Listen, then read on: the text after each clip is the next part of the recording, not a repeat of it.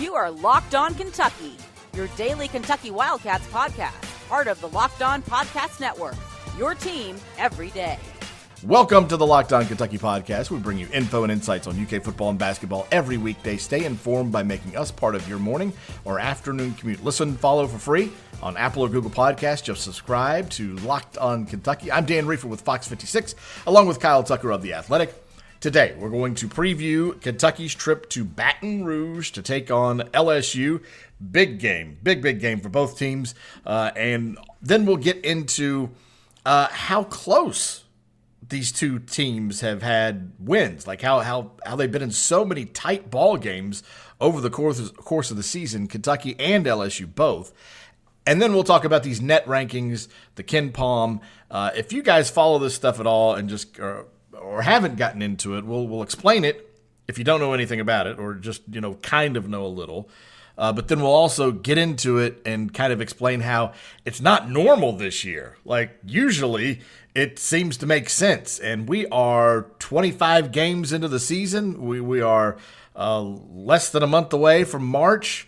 I mean, we're really close to March. The tournament is on the way, and it should make sense by this point, and it does not.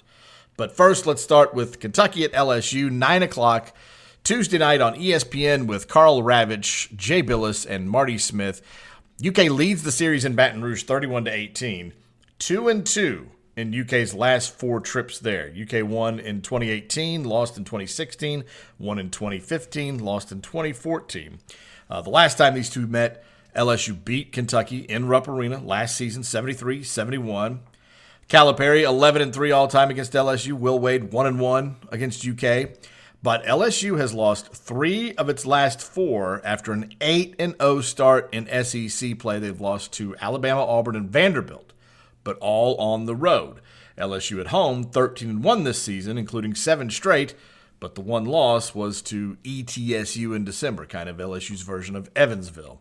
But this, I mean, everything about this matchup says a fun, up and down kind of game. Unless Kentucky, I feel like Calipari, if they would let him play that way, he was fine with his players getting up and down because they want to get the ball out quickly in transition. That's their best offense. I feel like that they feel that way. So they don't want to have to like grind it unless they have to. But if you want to play fast and get up and down, I think Calipari is more than happy to do that. And that seems to be what LSU would like to do. Yeah, I don't know what kind of style this was going to be. I don't know if Cal decides to run with them or grind it out with them, or if they want to get into a track meet with a team that, you know, one of the rare teams that actually can do what they want to do, and maybe with better and bigger athletes. But one thing I would say is this LSU matchup, even though they've lost 3 of the last 4. And been kind of faltering, this LSU matchup is one of the handful where the other side has a comparable amount of just raw talent, you know, on paper talent. Yeah. Trendon Watford was a 5-star recruit who's been a really, really good freshman, like 6'9", 230. You know, he's capable for going for 20 and 10 in a game. He was a top 20 kid. Javonte Smart, who came back as a sophomore, was a 5-star recruit. By a couple of the major services anyway, and a top 30, 35 recruit that Kentucky was on for a while. Emmett Williams was a 5-star, top 25 kid who came back as a sophomore, another big guy inside. Darius Days was a top 60, 75 recruit. You know, they've got a bunch of dudes, even with what they lost. Did you even say Skylar Mays, the senior? No, and I don't know where Skylar Mays was ranked. I can't remember if he was actually ranked high, but it doesn't really matter. He's a senior now, in terms of like what his actual, you know, he plays like a 5-star. You know, he's like, I think only the third player in LSU history to be at 1,500 points, 300 assists, or 200 steals, something like that. Yeah, he was actually only a 3-star recruit. I just looked that up. He's from Baton Rouge, but you know, by the time if a guy sticks around. You know, that's one of the things you can't really qualify. You know, if a guy's a, you know, like a top 150 player as he was and stays till he's a senior, Is that equivalent to a five-star freshman? I mean, in most cases, yeah, and sometimes better. So that whole starting five for LSU is as good as, you know, basically anybody that they're going to face. You know, they've all played well. They've got five guys averaging basically 12 points a game. You know, we talked about Kentucky's balance. They have four guys averaging about 13 a game. But Darius Days averages about just shy of 12 and 7. Smart is 12 points and 4 assists and over a steal a game. Emmett Williams 14 and 7. Trendon Watford's 14 and 7. And Skylar Mays. You just ripped off three guys who averaged 7 rebounds apiece. Yes, I mean this is a team with some length. You know, they get after it on the glass. They average 40 rebounds a game. So they're not going to be bullied. You know, there have been some teams that have tried to bully Kentucky, some successfully, although I think lately Kentucky's handled that a little better. LSU's third in the country in offensive efficiency, which is a big deal, and they're 13th in the country in offensive rebound percentage. So they go get it, and they're eighth in the country in 2-point percentage, which tells you they're scoring it a bunch in the paint.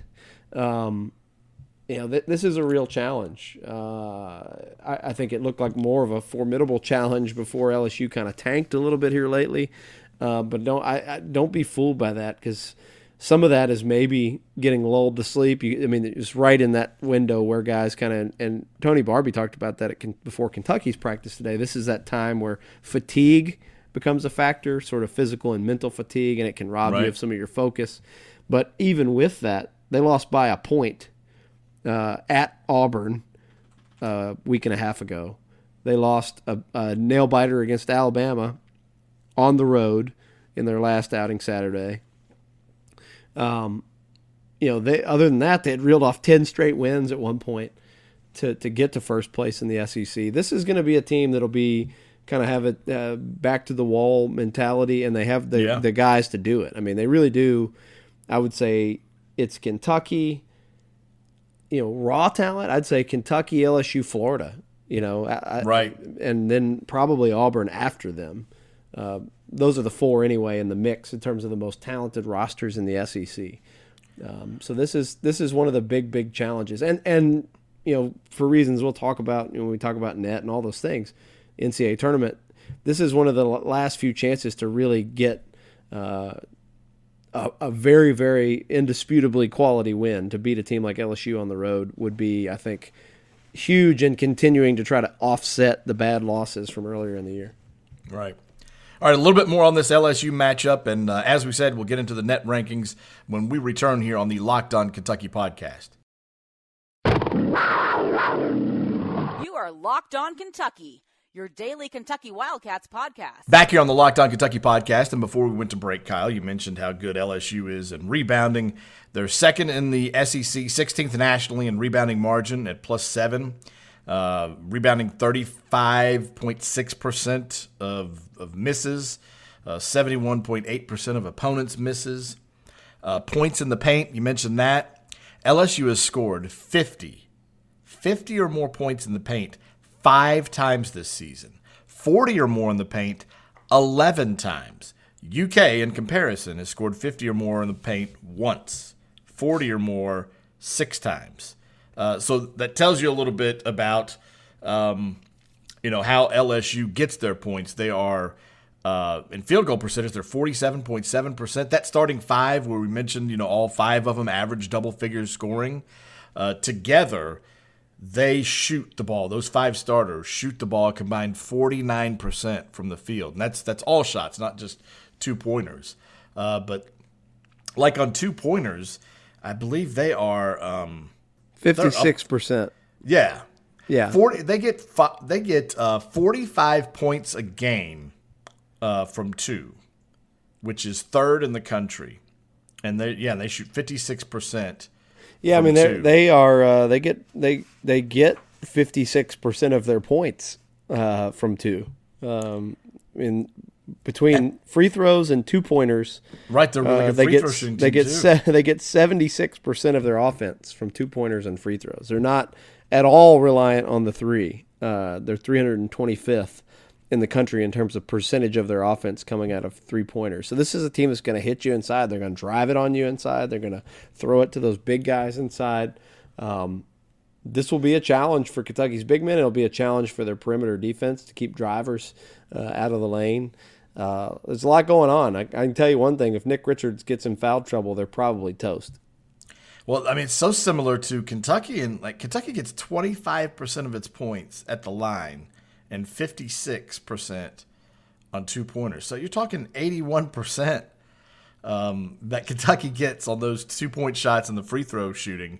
Yeah. And it's very similar to what LSU does. I mean, this matchup is just – it's just really – it's a really good matchup. And I saw that Kentucky is like now this is their sixth consecutive game that they just came off of where they're holding opponents to 40% or less.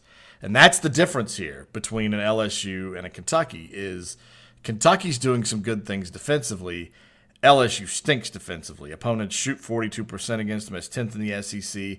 35.5% opponents shoot from three. That's 13th in the SEC. LSU allows 72.7 points per game. Kentucky's at 65.5 scoring defense. LSU doesn't force a lot of turnovers. So it might play to Kentucky's advantage to actually try to slow LSU down rather than run with them because LSU's strength is to get out and go. Yeah, I mean, the weird thing about this game is how almost across the board similar these teams are, with the exception of what you said there about defense. And the thing that I wrote about as people listen to this by Tuesday morning, it'll be published on The Athletic, is all these close games. I started out writing about Kentucky's close games, but also ended up writing how this is basically two teams going like the meme of the Spider-Man, two different Spider-Men pointing at each other. LSU and Kentucky have probably been in more close games than anybody in America this year. At one point in January, LSU won six consecutive games by 4 points or fewer, a total of 15 points. They won six games. They also have four losses by 2 points or fewer, a couple two-pointers, a couple one-point losses, a couple overtime losses. Kentucky, half of Kentucky's 20 wins, 10 of their 20 wins have been by single digits. And neither of these teams, this is a little piece of this factoid that I kind of stole from John Hale, who also wrote about this phenomenon, the close game phenomenon today. Only three teams in the SEC have yet to beat a high major team by at least 15 points. And LSU and Kentucky are two of them. Vandy is the other. They're just not blowing anybody out. And the interesting thing about that as well is the closest thing Kentucky and LSU have to a blowout against a high major team with a winning record is LSU by 14 and Kentucky by 13 against Tennessee. Kentucky's only beaten one high major opponent that has a winning record by double digits. Yeah. Every good team they've played has come down to the wire. They've either won it or lost it. They've won more than they've lost. And so, I took a little time looking at that in a story today. And I think in general, it's a real positive. Keon Brooks said, it shows that we're battle tested, that we're doing what it takes to win, that, at the end of late game situations, we're executing a game plan that the coaches put out there for us. We're focused, and he says, that says to me that we're capable of winning in March and we're not afraid of a close game. I think that's all true. I think it probably bodes well to have this much experience in close games. But then the other thing I would say, the other positive for Kentucky is that while they haven't blown anybody out, they have never even come close to getting blown out. In their five losses, all of them, they were within two possessions in the final 2 minutes. Every one of them. And three of those, they lost by a shot, by 3 points. One of them on a banked-in three. One of them against Evansville, they had a three in the air to try to tie it. In the Utah loss by three, they had 2 3s in the air to tie it in the last 11 seconds. South Carolina, they're down six with a minute to go. They come all the way back and tie it. That's all generally pretty positive to me. You could focus on the fact they haven't really stomped anybody, but no one has stomped Kentucky. They've been in every single game in the final 2 minutes for 25 games in a row. And there's something to be said for that. I think when you start to look towards the end of the season, the NCAA tournament's a bunch of close games. Right. You look at national champion. I went and looked at recent national champions. Last year, UVA had four consecutive close games to win the title. They won by 4, by 5 in overtime, by 1, and by 8 in overtime to win the title. In 2017, North Carolina had games where they won by 7, by 2, by 1, and by 6 to win the championship. So you're going to be in those white-knuckle games in the postseason, and to have that much experience, it's good for Kentucky. And my prediction that for this LSU game, based on the two teams' trend, is it's probably going to come down to the last 60 or 90 seconds, if I had to guess. Right. A little bit more on this this UK LSU matchup as it pertains to like the KenPom and the net rankings before we go to break, to just kind of whet your appetite a little bit for what we're going to talk about next. But as far as the AP poll, LSU was in the top 25, but dropped out after that loss to Alabama, which I don't understand. But anyway, UK moves up to number 10 in the AP after beating Ole Miss. LSU, like you said, was third in the KenPom offensive efficiency, but they're 175 in defense. So they're number 34 overall. Kentucky is 32nd, number 30 overall, 32nd in offense efficiency, 51st in defensive efficiency. The net rankings, Kentucky is actually the highest of the SEC schools in the net rankings at number 24. They're 5-3 versus Quad 1. LSU is 29th in the net, just 2-5 in Quad 1, but they have the 17th strongest strength of schedule. LSU has 0-0 Quadrant 1 home wins, so they've not beaten anybody at home in the top 30. But that means that they also haven't played anybody in the top 30 at home, so they haven't had a chance to do it. And lastly on this, LSU's Quad 1 wins are Rhode Island and Tennessee. Some of their Quad 1 losses include Utah State, Southern Cal, and VCU. So we'll get more into this and just do a quick explanation on the net and Quad 1 and Quad 2, just in case you don't know exactly what that means. And then we'll talk about how wacky this stuff is, like why some teams are where they are, and the eye test and how much that's going to come into play when the NCAA tournament seedings, that committee determines their seedings. And we will discuss that all when we return here on the Locked On Kentucky podcast. This is Locked On Kentucky, your team every day. We're back here on the Locked On Kentucky podcast, and we're going to jump into the net rankings now. And if you're not familiar with it, essentially it just takes into account, it replaced like the RPI that was there, and it takes more metrics into account. But obviously win percentage, strength of schedule.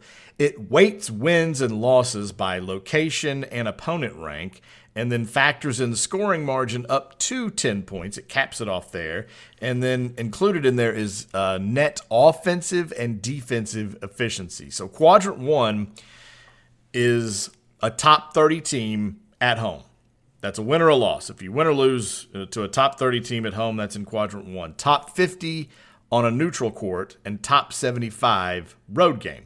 Quadrant 2 is 31 through 75 at home, 51 through 100 on a neutral court, 76 through 135 on the road. Quadrant 3, 76 through 160 at home, 101 through 200 neutral, 136 to 240 on the road. And Quadrant 4 is basically the worst teams in the NCAA. And teams in the 200s. Yeah, and Kentucky has one of those losses. I don't know why this is. I'm just not smart enough to know the math and explain it all. But the Big Ten, I think, is so heavily weighted with how they're viewed in these metrics, is that they're just chomping up all the space. Like there's no explanation for Purdue, who is 14-12, to be 26th in KenPom and 33 in the net, when they are 3-9 in Quad 1 and 3-2 in Quad 3. Wisconsin's 15-10. They're 28th in KenPom, 31 in the net. They're 7-8 in Quad 1. Yeah. Minnesota is 12-12. They are 31 ahead of 16-9 Illinois, ahead of 22-3 Auburn, ahead of this LSU team we were just talking about. Overall, you have 5 Big Ten teams in the top 10 of the net. Yeah, and I tweeted 9 in the top 30. Yeah, I tweeted last night that this college basketball season has broken the computers. Yeah, because the more pertinent comp in terms of the Big Ten with Kentucky is Kentucky's 20-5 and has won 12 out of 14 games. Michigan State is 17-9 and has lost 6 of 10 games. Kentucky beat Michigan State on a neutral court. In the KenPom, Kentucky's 30th and Michigan State is 10th. In the net, Kentucky is 25th and Michigan State is 12th.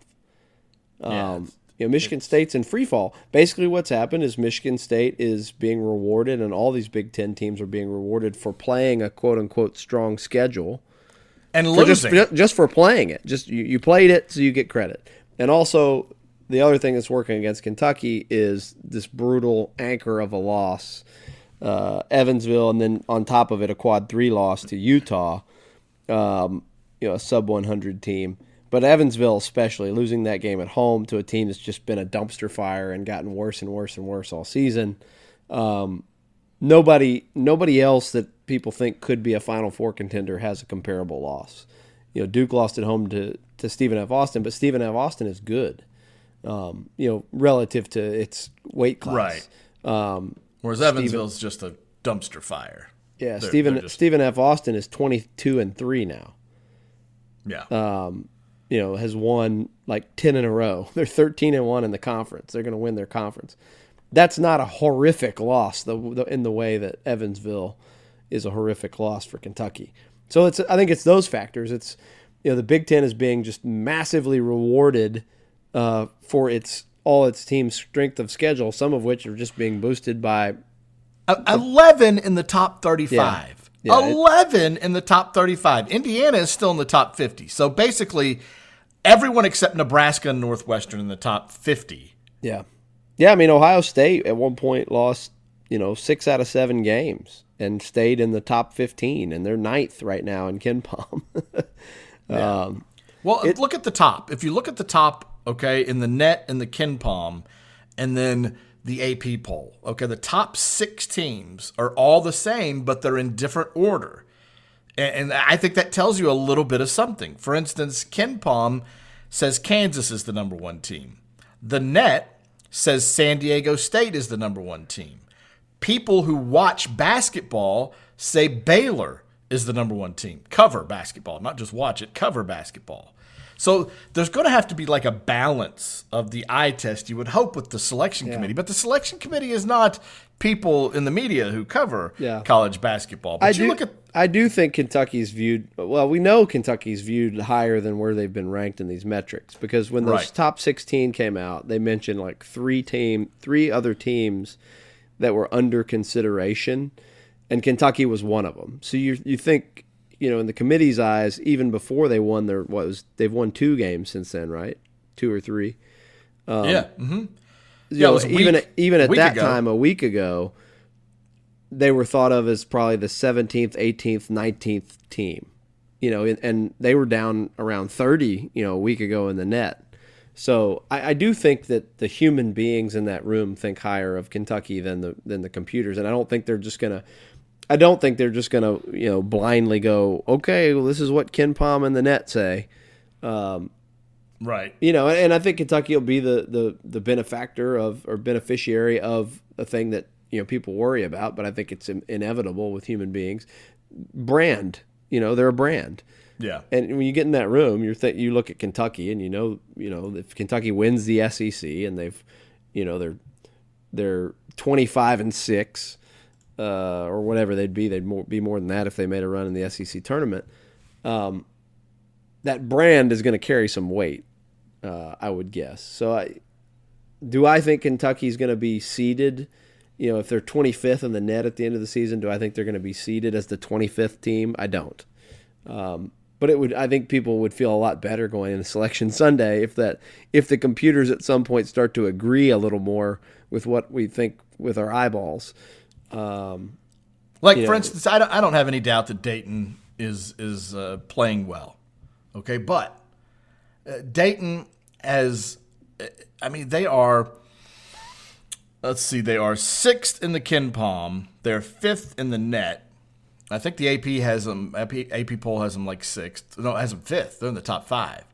But when you look at like their resume of what they've done, they are 3-2. Like you talked about getting rewarded for playing a tougher schedule. So they have lost to Kansas and Colorado in overtime. Now, Kansas is going to be a 1 seed. We know that. Colorado's a top, they're 11 in the net. But they get rewarded for losing those close games when their real wins are over St. Mary's, Richmond, and St. Louis. So they're 3-2 in quadrant 1. Okay, San Diego State's only even played 4 quadrant 1 games, and they're 4-0 in those quadrant 1, but it's Creighton, BYU, Iowa, and Utah State. Whereas you go to a Kansas or a Baylor, I mean, my goodness, Baylor's beaten Kansas on the road, Arizona at home, West Virginia at home, neutral court Villanova, at Texas Tech, at Florida, home against Butler, at Iowa State, at Oklahoma State. And then you look at Kansas, and they're 10-3 against Quadrant 1. So it's just, it's a little lopsided to me. I get that San Diego State hasn't lost yet. I get that Dayton looked good against, the high major competition, but to reward them for losing closely and put them up there. The fact is with Dayton, they have 2 wins against power conference teams, and that's Virginia Tech and Georgia, and those teams are 93rd and 104th in KenPom. Yeah, this feels UCF, in football to me. You know? And I mean Dayton's great. They have the best player in the country probably in Obi Toppin. Right. But. I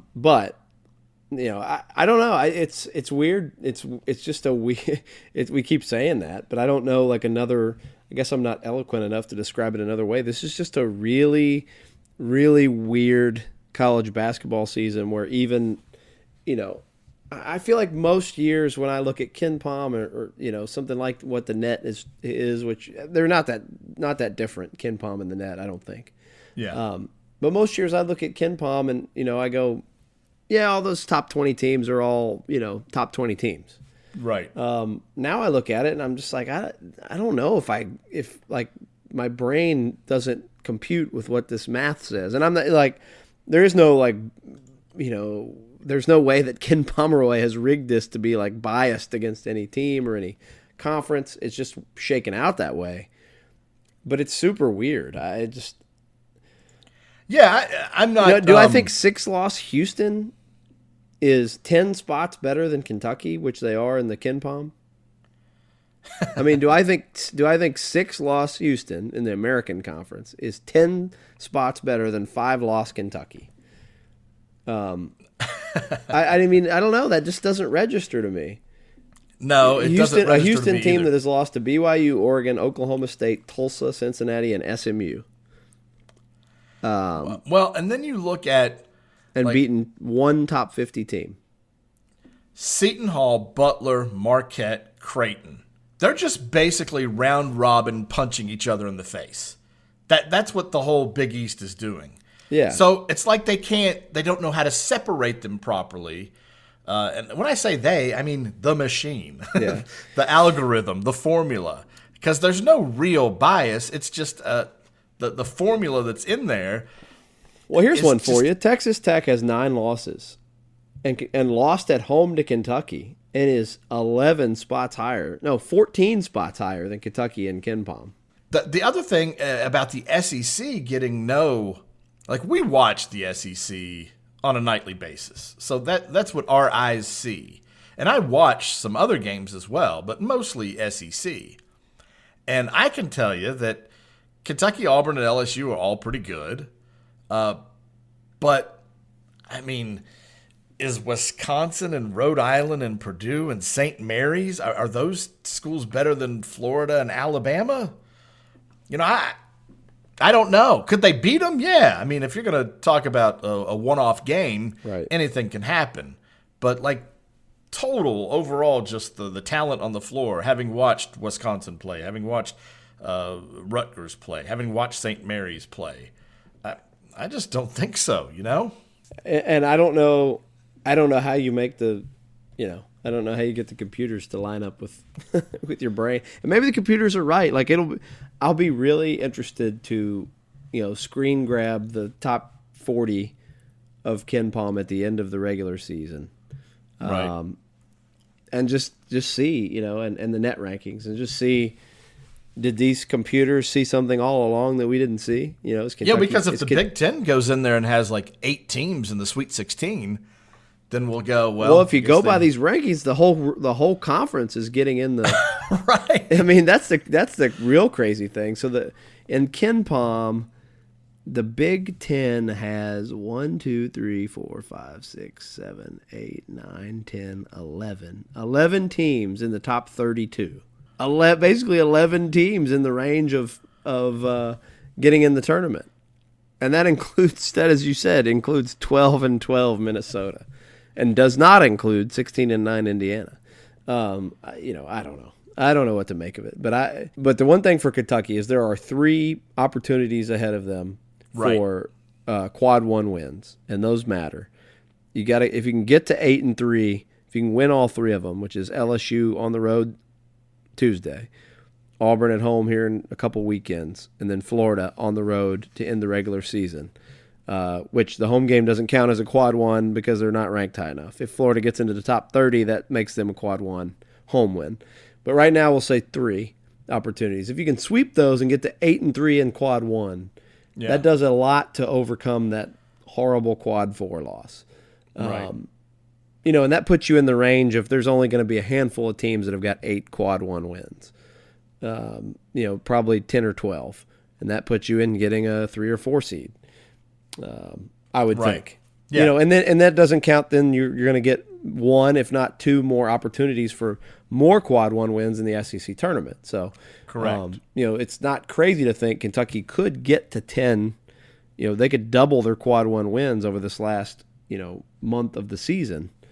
And if you want to secure your place on Selection Sunday, that's the best way to do it. You know, certainly not going to help to complain, but go win these games. We got to go. Thank you for listening. We'll talk to you tomorrow. In the meantime, follow Kyle at KyleTucker_ATH. And I am at DRIEFFER. Thanks for listening, guys.